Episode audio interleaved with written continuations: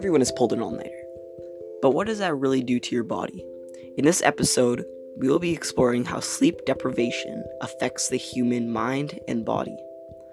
Even without sleep for 24 hours, the body can expect to have higher risks of accidents, reduced coordination, memory difficulties, and even impaired judgment.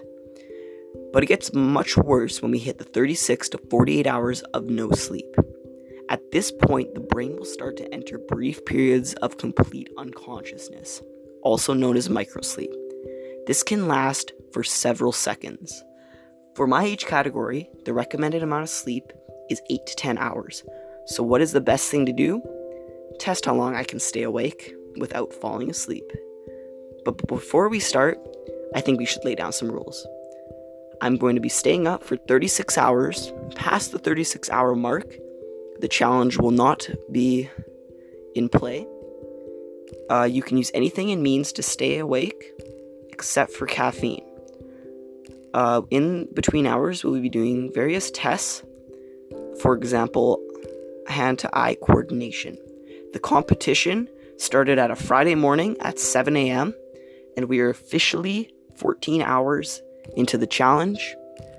I felt that it would be right to start here because I feel the normal person doesn't have any side effects side effects of sleep until this period of time.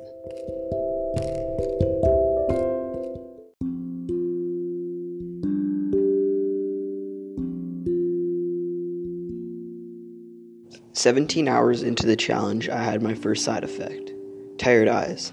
Tired eyes can come from any number of activities. Some of the most common include too little sleep, allergies, working on the computer for too long, poor lighting conditions, driving a car for prolonged periods of time, reading for too long, or any other activities that might require the eyes to maintain intense focus for long periods of time. Some sy- symptoms of tired eyes could be dried eyes, watery eyes, blurred vision, and even sensitivity to light. The way I handled this was a cold shower this prevented them from returning for about five hours.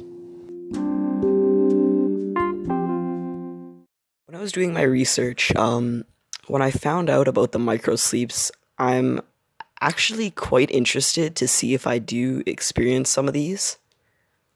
Um, I'll I'll take note if I do, but with me staying up 24 hours in the past, I can't say that I've ever experienced something like that um, on the website I found, it said that it usually happens um, after the 36 to 48 hour period of no sleep. So that's going to be interesting. As well as I'm coming up to the, I believe, um, yep, 15, 15 hours of no sleep. And I'm noticing my um, video game skills are slowly uh, depriving, and I think that's partly because of lack of sleep. And I'll keep you guys updated in the next hour.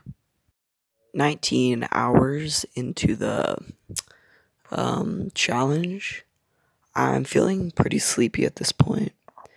Um, I think I can do the whole challenge, but um, my eyes are for sure feeling very, very heavy, and I just I feel like I could get annoyed easily Anyways, I'll keep you guys updated. Um, I'm 24 hours into my challenge and I am wrecked. I'm really, really, really tired. Um, I did a catching test where someone threw me a ball and I'd have to catch it. Before we started the challenge, I did the exact same test and caught 10 out of 10 of the throws. And I just did the exact same test and caught six out of 10 of the throws. So I feel like that is mostly because of the uh, lots of sleep. Um, I think I'm going to make it through the whole challenge, but it's not going to be easy.